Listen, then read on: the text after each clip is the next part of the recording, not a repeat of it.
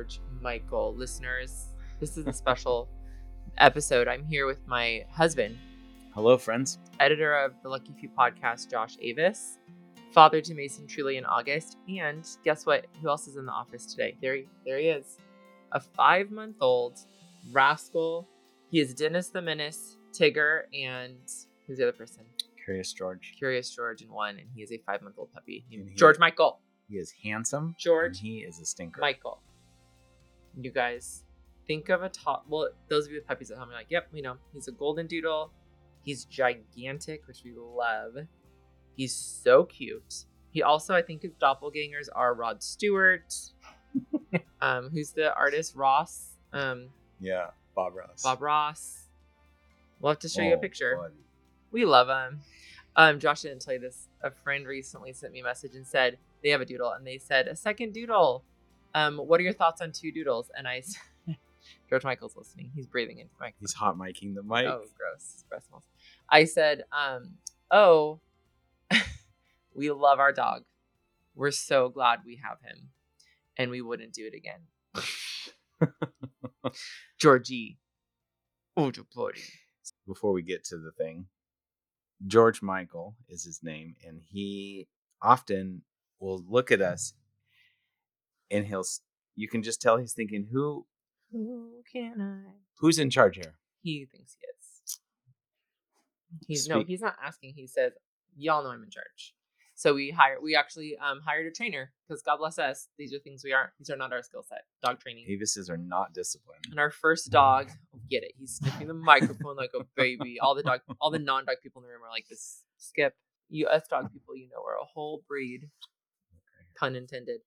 And we, yeah, he starts on Monday. So I'm gonna lay the smack down. on George He can already tell it's coming. He hates his life. I'm just kidding. He loves it. Okay. Enough of this, friends. It is time to shout some worth and shift some narratives to people with Down syndrome. Today, as you already know, I am joined by the one and only Josh Avis. Um, last February, we did an episode like this with just Josh and I, and he joined me for an unscripted conversation about the challenges that we were facing with our kids and their IEPs. We were in it, as people say. Well, we say. So we're back. We want to give you a little update. Um, they say a lot can happen in a year, and that is the right saying in this regard for sure. Join us for another unscripted conversation about inclusion, about our schools, and an update on what's going on in that area, and lots of opinions. Welcome, friends, to the Lucky Few podcast.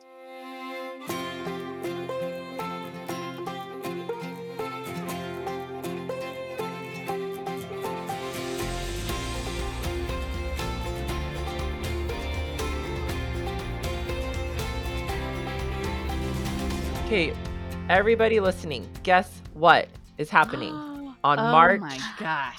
8th Something special. in San Diego, California? There's going to be a live event. That is right. Micah, Mercedes, and Heather from the Lucky Few podcast. That's us. We're going to be together in person in San Diego, California. Why, friends? Why are we Oh. doing this?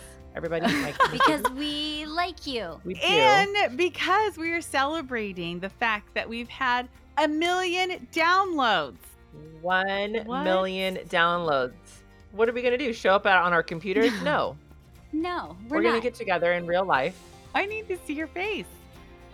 We're going to do a little toast. Yes. There is going to be alcohol at the What? event, Are friends. we adults or Oh, what? The boy. um, and it's in San Diego, and tickets are on sale right now. Okay, listeners, this is going to be worth it to come. If you can't make it, we're also doing a virtual ticket. There's only 40 tickets. How many? The, it is a small, intimate venue. There's 40 seats. oh my seats. gosh. So, hop on that online. Where you where do you go to buy Do it? What is it? Run, don't walk. Run, don't walk. LuckyFewPodcast.com. Hit that link. Get your ticket today. Invite your girlfriend Oh, and your neighbor. Date night. However you want to do it. It's going to be amazing. Woo! We'll see you See there. there.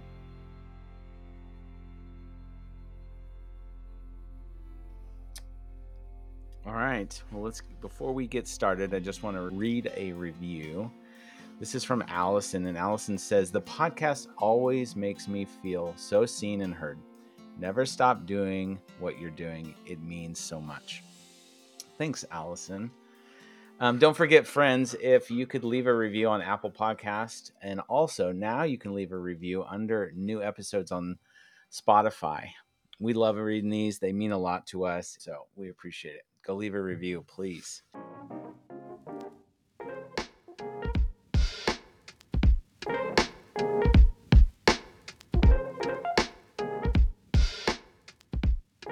Thank you so much, listeners. Okay, let's just go back for a second. This the last February when we had this conversation about our unscripted conversation on inclusion in our kids' schools, episode 198. You can go back and listen. It was pretty real and raw. I think our we were everything was heavy, right? It was just so heavy. But basically, let's just go back and talk about what it is that we were that was happening. Um, guy. Well, and for context, it was a really rough year personally for the Avis house, so it was compacted. There was Oh yeah, lot. 2023 was just It was a lot. It was personally, it was a lot. The it was a it was a hard year for um, our business, and uh, it was a hard year for our community. It was a hard year for our family. Yeah. All right. The long and short of it is in, oh gosh. I think I talk about this in, in the episode, and it's fair to mention now that COVID really messed things up for a lot of us for school, maybe every single student. Every single student. COVID messed a lot up. I think a lot of kids who are in transition years, like fifth grade or elementary school to middle school, middle school to high school, and bless all those seniors' hearts who their COVID was their senior year was 2020 really had an extra layer of hard to have to be home during those really critical transition years and that was macy. Macy transitioned um, fifth to sixth grade in that school year so she didn't get to finish her fifth grade year. That was one of her best years ever and she was fully included in a general education classroom with the right supports in place. Macy needs a lot of support for inclusion to work well for her and more than that, she needs people with a mindset of seeing her as competent, as able, as intelligent, and as a member of the community as she is. And so with that was foundation it is foundational. We had that with her teacher. We had that with her whole school. It was a small school. We had that in her class with the principal. I mean, in every regard in fifth grade. And then whoosh, COVID ripped it from our hands and everything went to bleep. Um seriously. I honestly think if COVID hadn't hadn't happened, inclusion for Macy would have been a completely different journey Hmm. Because she had that community piece. Anyways, next time she goes to school in person, she's in seventh grade. Everyone had gone from being a tiny child to being now a teenager, basically, or in, I mean, harder, an adolescent. Yeah. And she went from a school of 500 kids to a school of 1,500 kids. She, those little friends trips she had made were not rooted deeply enough that they stuck. And they were like plants dried up in the sun and the wind blew them away. It was Mm. just a sad day. And it was awful. It was a bad school year. So, anyways, we ended up having her switch middle schools in seventh grade because there's a school in our district that claims to be an inclusion school. So we're like, oh, why is she not there?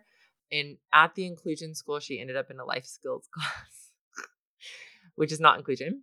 And then she said to us, friends, here's the thing with Macy Macy has always, in her own unique ways, communicated what she wants at school. And we have done what we know she deserves, listening to what she wants and following her lead always.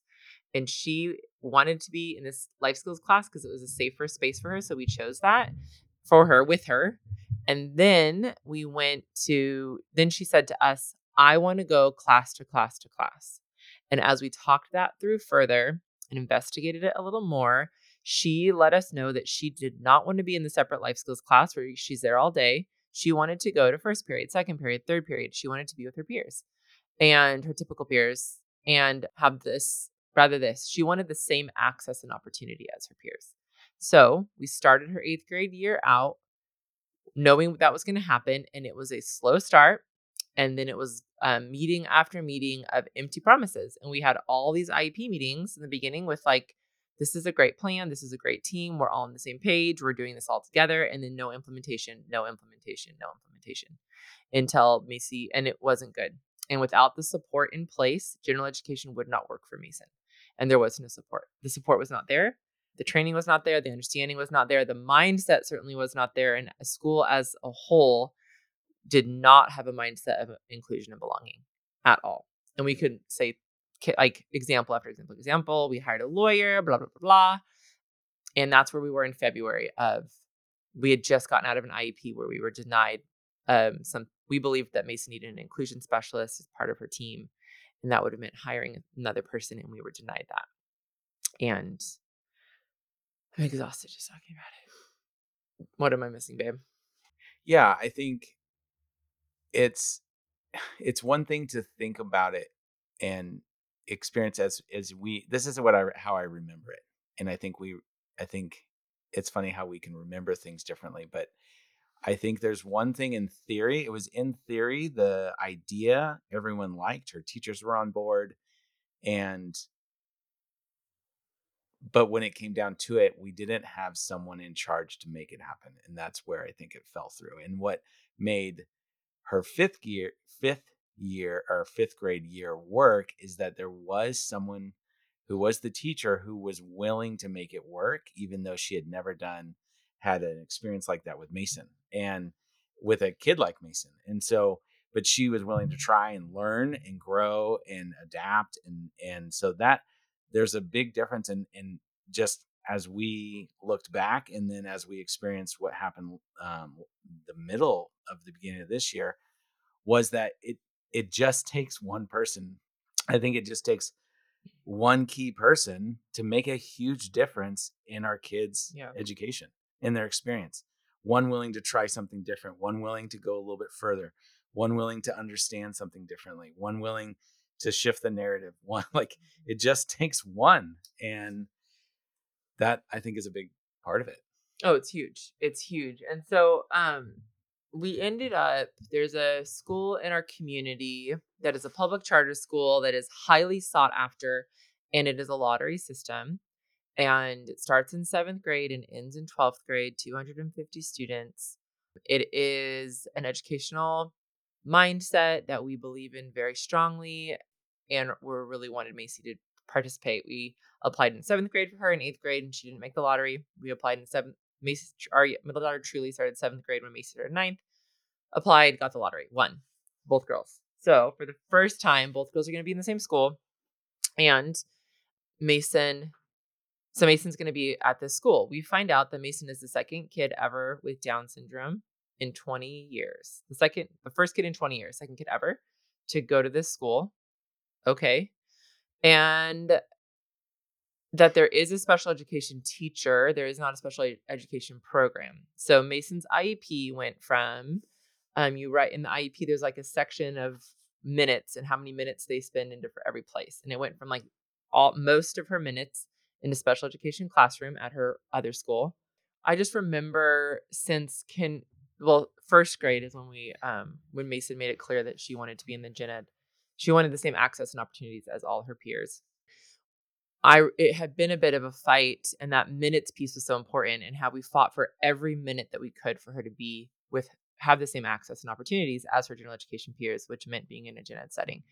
Fighting for all those minutes and then giving those up when she went into seventh grade, eighth grade, excuse me. And then when we went to this school, she got into this charter school. By default, she got every minute back. There is no separate special education program. 100% of her minutes were in a gen ed setting by default because of how the school functions.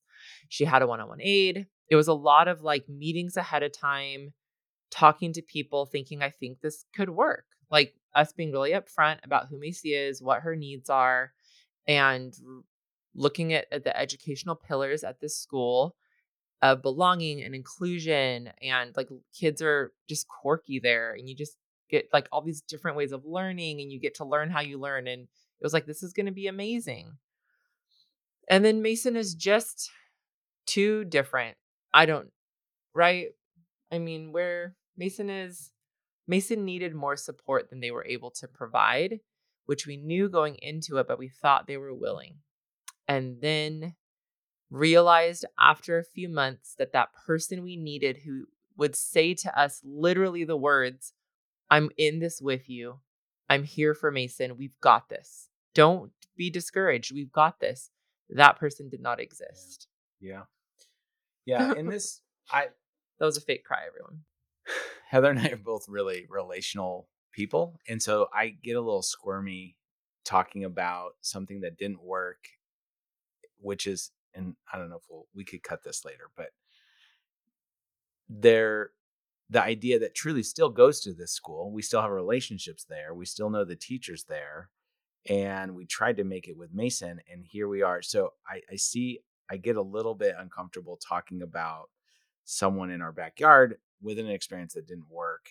Yeah. And I, so the way I would like to at least position I'd like to view it as is information for our listeners from our experience as helpful for them and not a let's bash on this church. No, absolutely. That there's nothing that I have said in any regard that I wouldn't sit down across the table with everybody and say. And I, and I think it needs to be broader, less about Macy's experience and broader because our listeners are like, that's nice. Our kid doesn't go to that school. It is what it came down to and what we've been able to process through over the years and really put a pin in it this year is that the thing that needs to exist for a kid like Macy, right? For our kids with Down syndrome who need that extra support in order for inclusion to work. In order for them to have the same access and opportunities as their general ed peers, they're going to need a lot of bending and flexing and mindset shifting. Whereas some, we know this, guys, some of our kids with Down syndrome can more easily fit into society, yeah. right? Into humanity. But what was missing and what we need, and again, it was missing, and ultimately why we pulled her out of this school is that foundation of exactly who you are is yeah. exactly who we pick. And without that foundation, I don't believe inclusion can work for kids who have who need more support in order to access the world. Okay, but let's expand on that a little bit. Sure. Eh, I think for and and sorry this is so personal, but I'm sure it applies to a lot of people. I think a lot of it came down to behavior and not oh, absolutely her cognitive understanding. Macy is so intelligent and so bright and so keen on how people look at her, side eye, what uh, you know, other her, baby her, and so behavior came out as a. Um, I think that was the sort of the straw that broke the camel's back was 100%.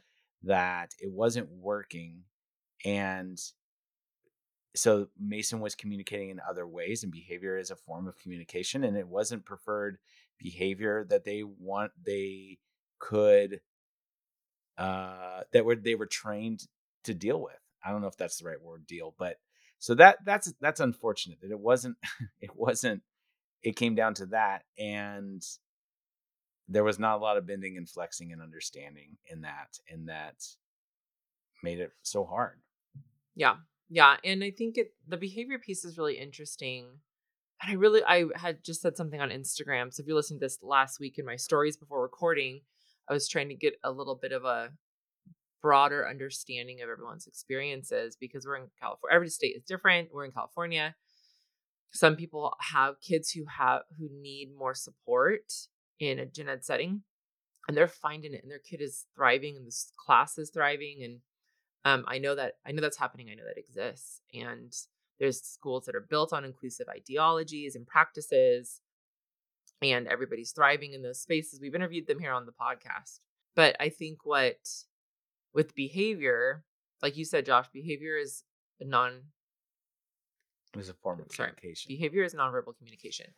And where it came down to where there was a big miss is the amount of times that we explained that and the amount of times it wasn't it seemed like it either wasn't understood or again, there was this lack of like, oh no, we see Macy where she's at as a learner with all these behaviors, and we are for her and we are going to do what it takes mm. to make this work because we know she's an asset to our community.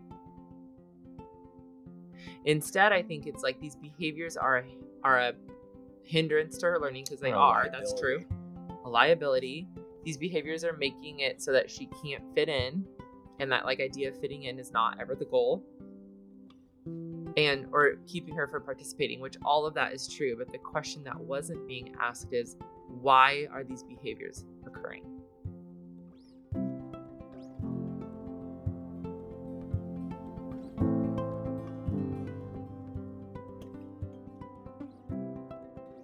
what's tricky about our kiddos with Down syndrome is that a lot of times mass education, the system is built for mass education. Mhm. And so our hope was, oh, she's going to go to this tiny charter school and they'll be nimble enough to switch. But I think there was a philosophical uh, miss in terms of the, the the groundwork wasn't there. It was it was not willing. They weren't willing to change, and that's what makes it really tricky.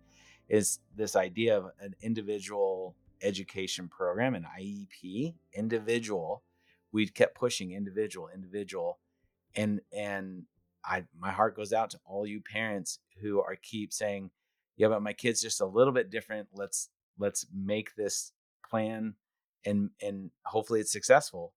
And time and time again, all these parents are exhausted and all these parents are doing the work and showing up and giving the advice and and bringing the toolbox and and giving all of this to the school and yet the school still doesn't do anything and that's it's just made Macy's education experience so so so so hard. And part of it, to be honest, was I don't know that it was a giving up. It was just utter exhaustion, and I don't know how much fight we had in us at the end of 2023. And so, Yeah, Yeah. it was that, but also following Macy's lead, right? Like yeah, Macy started saying she didn't want to go to school pretty regularly. And there, and Was this watching some pretty alternative? awful experiences. We yeah, we witnessed some pretty gnarly. We were aware of Macy's experience firsthand, and and it was even out of protection to say my my dad heart can't protect her. sure. It was in our time of uh, observations, whether it was at a social event for families or it was observing on campus during the school hours or times of observation. It was very clear that Macy was an other on her in her school, and that if we could see it and she's living it, then she knows for a fact that that is how she is viewed, and that's horrendous. I just want to overemphasize that yes, we were tired at the end of the year and all that, but what Heather said is so critical and it's it's key that you have to follow your kids' lead. And we sought out a lot of advice, some counseling, talked to my therapist, talked to a lot of other families, and you know what they all said? What does Macy want? Yeah. And so I just want to encourage you all follow your kids' lead, ask them. Everyone has different communication styles. Our kids, it's hard, it's tricky with Mace because she can't just stay say, "Hey, this school is not working and I'm feeling left out and I'm other and all those things Heather said, but that she said it in her other ways. And so I would just encourage you guys to um yeah, follow your kids' lead. So Mhm. tell us a little bit about after Mhm. after we make this decision. So then the other option is to put her at our high school and have her be included there, which will be a fight, or to have her join the life skills class. And we went and observed, and I brought Macy, and she hung out at a lunch thing, and she was, she said to me, I really love it here, and I want to be in this school. And so that was that. That was her last day at the charter school, and we enrolled her, and she started after Christmas break or hol- the holiday break um, in a life skills program that is a separate program on a high school campus that is a focus more on life skills and they will go together to PE. They have opportunities to go to art class, but it's um and an opportunity to go to choir, but it's less like they're a kid going to be with their gen ed peers. They like go together. So it's very much separated. And I think in that program, Macy is adored and she gets to be who she is in that space and make friends and be seen as lovely and able and competent. And then, though, in the bigger school setting, the fact that classes like that can exist, Hmm. it's very othered. Yeah. Um, there's definitely a hierarchy of understanding when you have a program like that. Like one example is we know we have friends at this school, and one girl is in ASB, and we went to an event that was just for the life skills class, and she was there. Anyone could go, and we're like, "Yeah, you're here. This is awesome." She's like, "Yeah, I'm getting volunteer hours." You're like, "Oh, okay." because if it was the exact same event for the gen ed setting, no one would be getting volunteer hours for being there. So what does that communicate, right? There's a hierarchy of person if one person is getting extra hours because they're so sweet and kind to show up for the kids with disabilities. It's othering. Yeah. So I mean, it, it hasn't been that long. Um, Macy's been in this class and it's going great, and she's so happy, and I'm happy that she's there. It's a really incredible. It is a really incredible program. As we're living in this real time and and the whole thing's unfolding around us, it's brought up. It's opened my eyes to a lot of people's opinions about inclusion or understandings about inclusion. And I, and I just want to touch on a couple of these things because it's very insightful and interesting and, and alarming. insightful, interesting, and alarming. That I shared a post on social media about Macy, and it was like it was like um clickbaity, not clickbait, but it was um what's the word when it's like catchy, whatever. And it said we've given up on inclusion in school for Macy, and that's that makes you want to be like, huh, tell me more. And I said, in search of belonging. And it was interesting how many people from lots of different walks of life. Like I know a kid who, so not a personal experience, but like my a kid at my kid's school, or my kids specifically with a disability, or um, educators or paras or special educators, gen ed, all a lot of different voices, different experiences coming on and saying how irritated it, not irritated, how inclusion is not for all kids and how of course there needs to be a place where kids can go and be with people who they are like. And I understand the sentiment here and I don't totally disagree with it. What I've really been learning on this journey of inclusion with my kids as a former special education teacher, and I think Josh, you can relate to this too, um, is that inclusion isn't just like this aside or this thing that we're going to fight for for the sake of inclusion or even because it's our kids right um inclusion is a is a mentality. It's an issue of the heart and i i think that it's not even about the space that people find themselves in. Um it's about how we view other humans and it's about a foundation in which our humanity and our worth and our value is innate.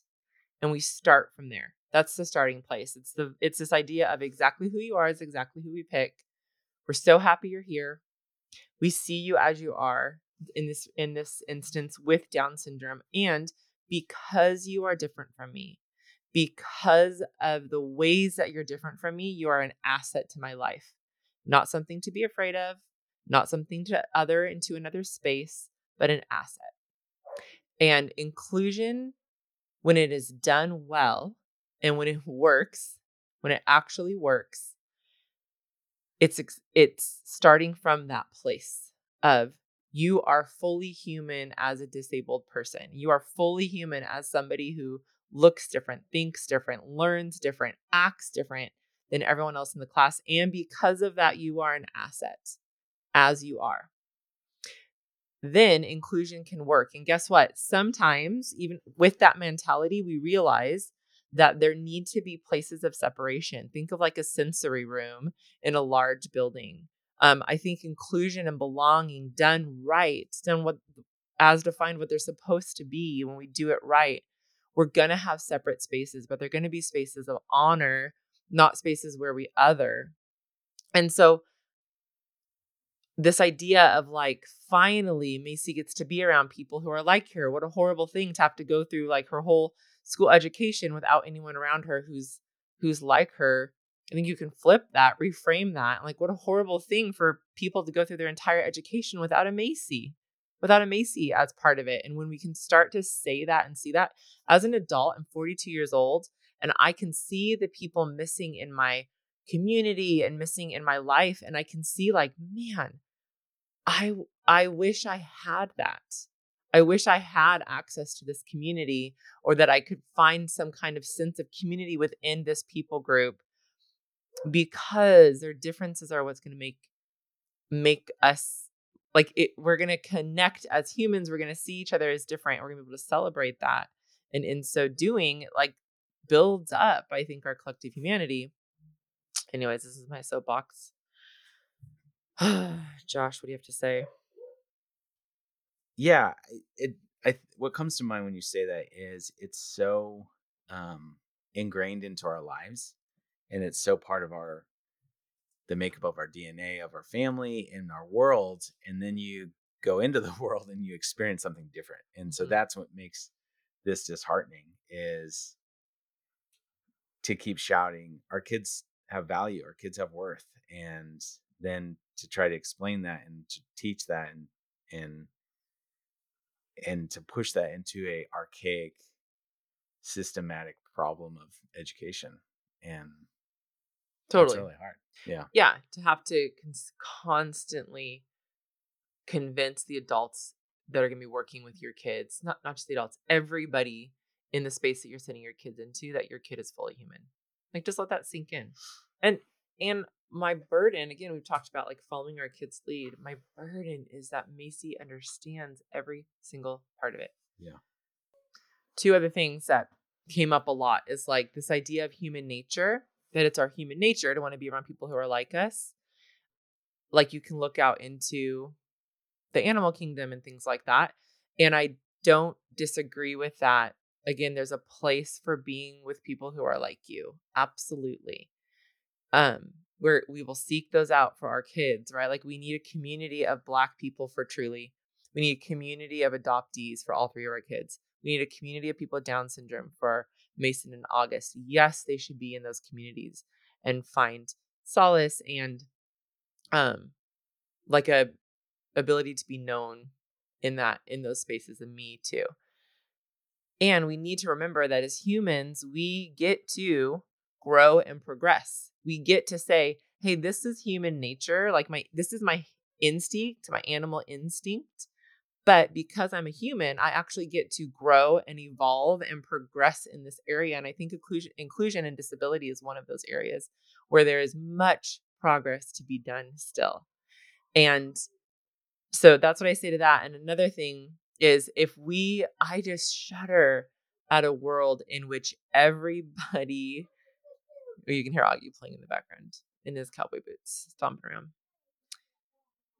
Um, I shudder at the idea of a world in which we are just seeking after being around people who are like us for comfort.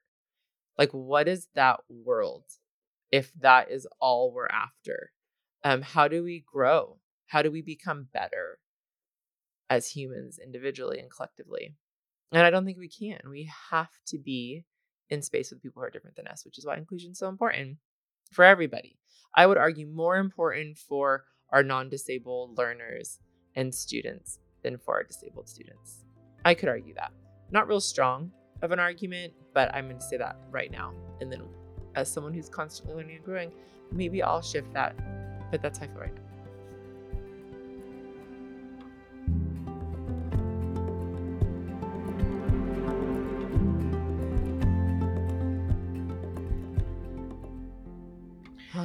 And I will say, Heather's a lot further along than I am on this, but in terms of,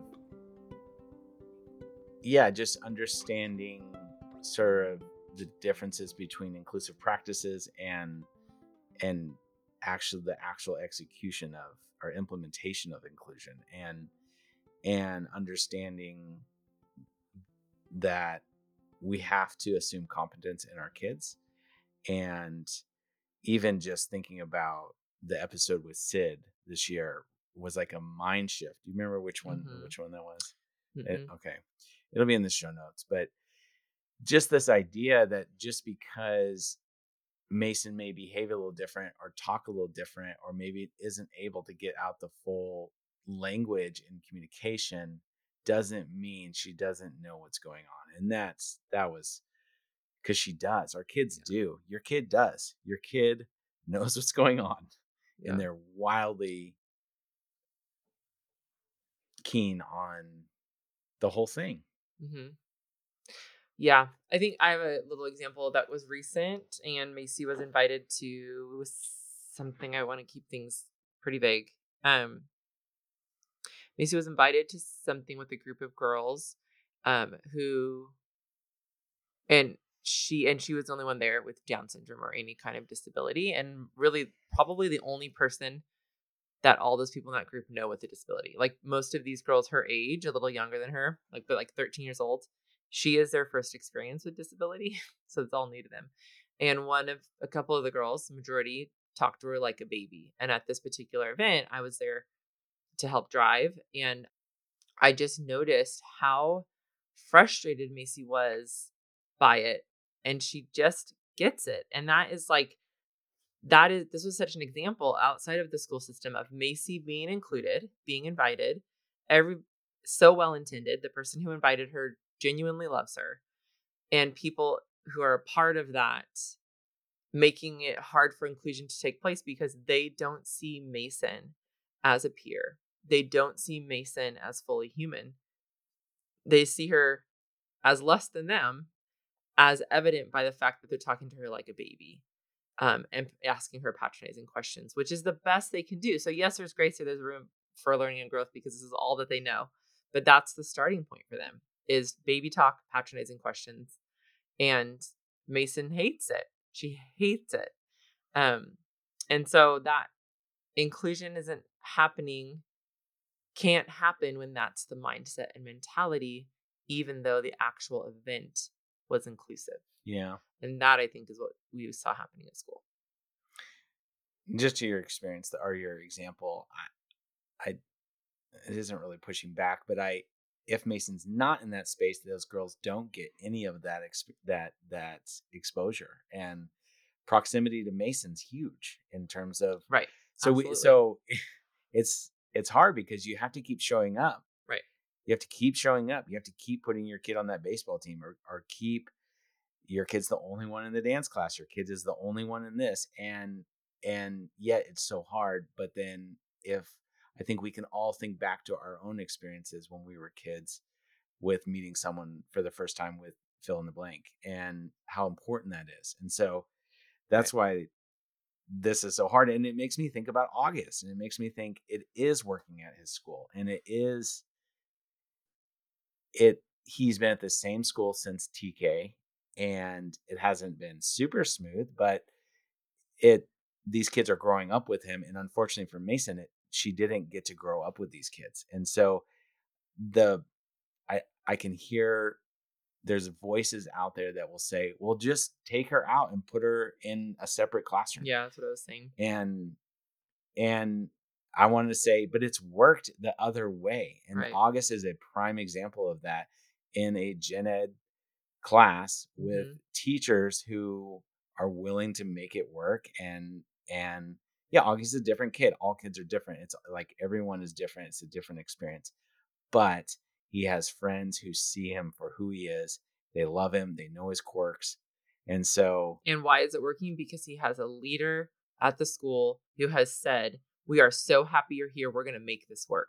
And when it has been hard, and it has been hard, the principal at the school has been for August from the Yeah. beginning. Yeah. Um, and for him because she sees him as a member, an asset to their community.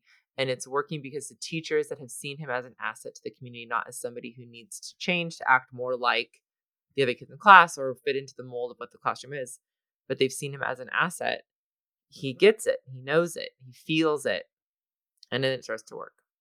You know? You it's know? a, it's and I have to brag on Augie's teacher for a second. Every time I go to pick up August, not every time, most of the time I go to pick up August, his teacher comes out, and usually, just by reflex, it's like, oh, what happened? Oh, wait. and nine times out of ten, it's just positive. Yeah, he's And like, I want to. Can I I just need to airdrop you these pictures because I took these He's pictures of August doing this amazing thing and da da da. It's been it's been great. So I'm grateful. Where I feel like we have this pendulum s- swing here in the Avis household with our kids and their experiences. And what's also super interesting is our kid who can quote fit in, right? Who has skill sets that are more like his typical peers has an easier time being included than our kid who uh, who um not appears presents with more needs and that my friends is a tragic conundrum. um. Anyway, if you made it to the end of the episode, the answers are we Well, have no answers. No, and the reason why I brought uh, August into it is because the this community has kids who it's been a great experience, and Right. and their families have had great experience, and then those who are with us with Macy's experience have been it's been really hard. Yeah. Education since the beginning has been really hard with Macy for most of those years, and she's 15, and and so that it's like oh it works for august it hasn't worked for macy and that's not true. It has worked. We've had a lot. Second grade was amazing. right It's been more of a fight, yes but we have found amazing communities, um, inclusive communities where in- the practice of inclusion is implemented and therefore she can have success because the supports are in place and because the mindset is correct. Yeah. It's got to be both. That's what I'm wrapping it up here with.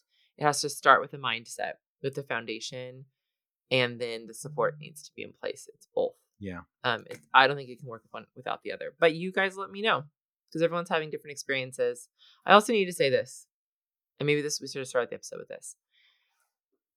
When my kids were younger, I was a part of some different Down syndrome organizations, and the only thing I heard was inclusion, inclusion, inclusion, inclusion. Like the thought, it almost wasn't an option to think about putting my kid with Down syndrome in a setting that is non inclusive like to choose that.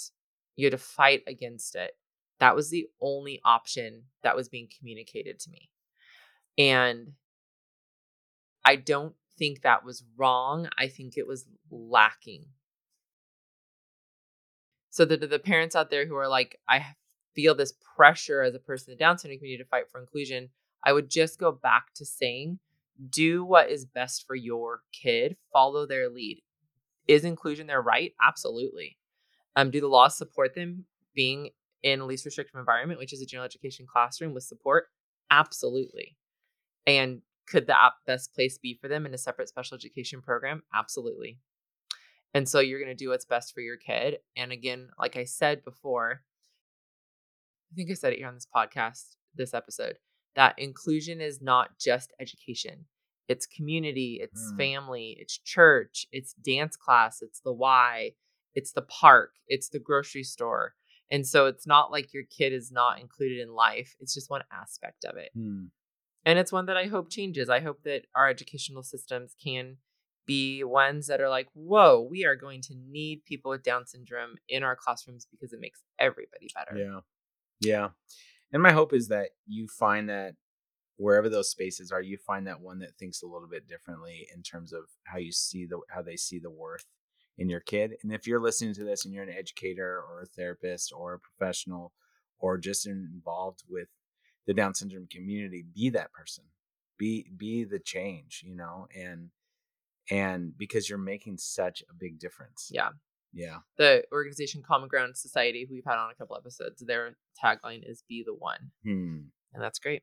yeah That's great. So we're gonna wrap it up here. I hope this was a little bit beneficial for listeners. Let us know. You could honestly, like, you could go on our feedback or comments and be like, I didn't even finish the episode because it was too specific to the Avises. So Hmm. we don't want to be yeah on here not focused. supporting y'all. Yeah. We're here for you. But thanks for listening, and we're happy to continue the conversation too. And you can ask us questions, and we are in it. I mean, honestly, and I said this as a person who was earlier, who's evolving and learning. There's a good chance that in the next decade, I take it all back, or I don't know that I'm that I'm thinking differently, and I hope I am. I hope I'm thinking differently because I'm going to keep learning and evolving.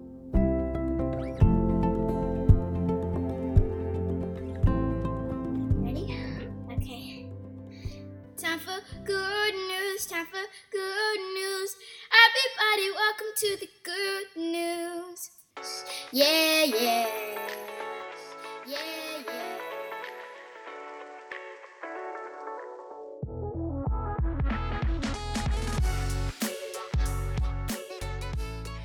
All right, we have a special a guest special guest who's walked in the room. who is going to give you guys some good news. So, welcome August Avis right here in the mic. Hi. Hi. Okay, August, we like to talk about good news, right? You can talk about at dinner table we talk about roses and thorns. Can you give us your good news for the day Hmm. or your rose today?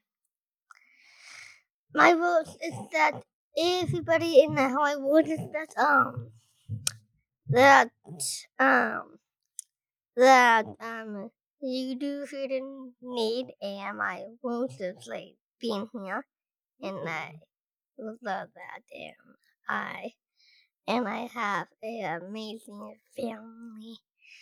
That's mom, dad, and um I I said um the people in the world that needs to l- listen to this you need to um I said love being here and yeah.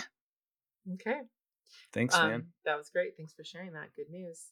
Part of that, friends, he said that you, for the people in the world, that you wish for all of them to have food, right? And then Yeah. that your rose is being here, and your rose is your family.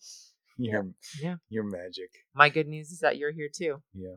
To all the Um, listeners in the world, we okay. love you. Thanks, bud. I'm gonna.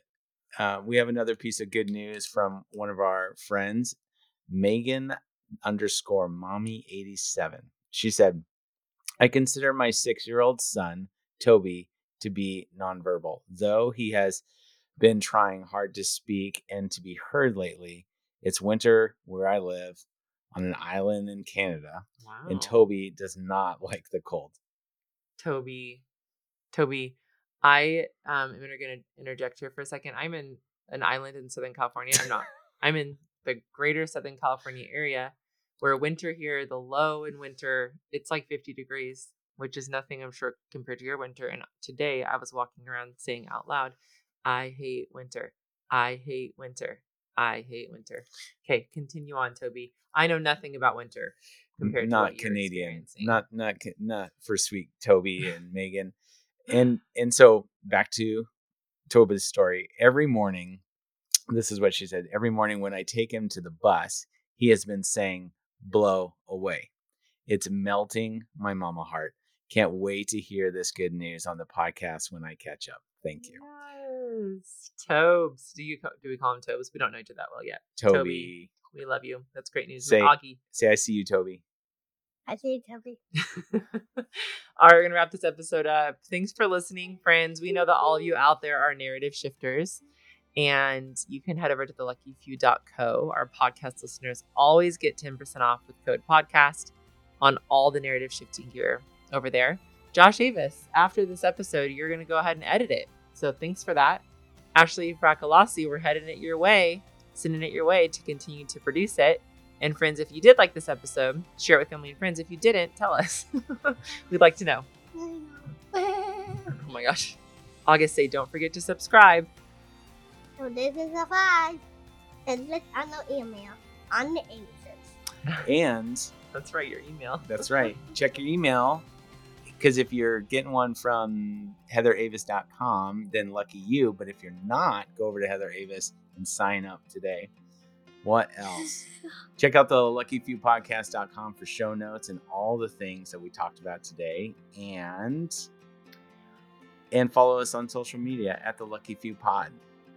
Um, and listener, you are slaying it. We're here for you always. We love you with our whole heart. We're cheering you on. Can't wait to be together for another episode next week. Until then, what do we say, August? Say bye. Bye. Bye. George Michael, come. Come here, Georgie. Come here. Uh, when you got down, he jumped up on this and like stood on there like a goat.